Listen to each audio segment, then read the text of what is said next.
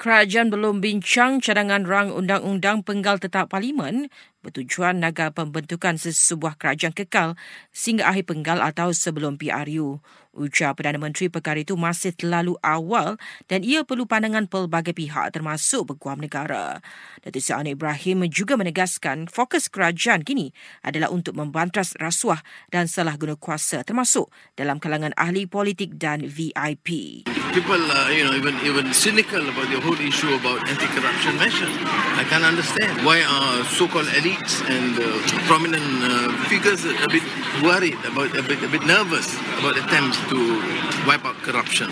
I think uh, we need to give a clear signal. Enough of this nonsense. Eh, dalam perkembangan lain, Malaysia sekali lagi mengulangi sokongan penuh kepada Afrika Selatan yang mengheret Israel ke Mahkamah Keadilan Antarabangsa ICJ atas pembunuhan beramai-ramai rakyat Palestin. Ucap Perdana Menteri gelombang penentangan terhadap Israel ketika ini adalah yang terbesar sejak demonstrasi mega menentang Perang Vietnam serta pencerobohan ke atas Iraq dan Afghanistan. Namun beliau kesal kerana majoriti pemimpin negara-negara barat belum mengambil pendirian berani dan tegas untuk menyokong Palestin.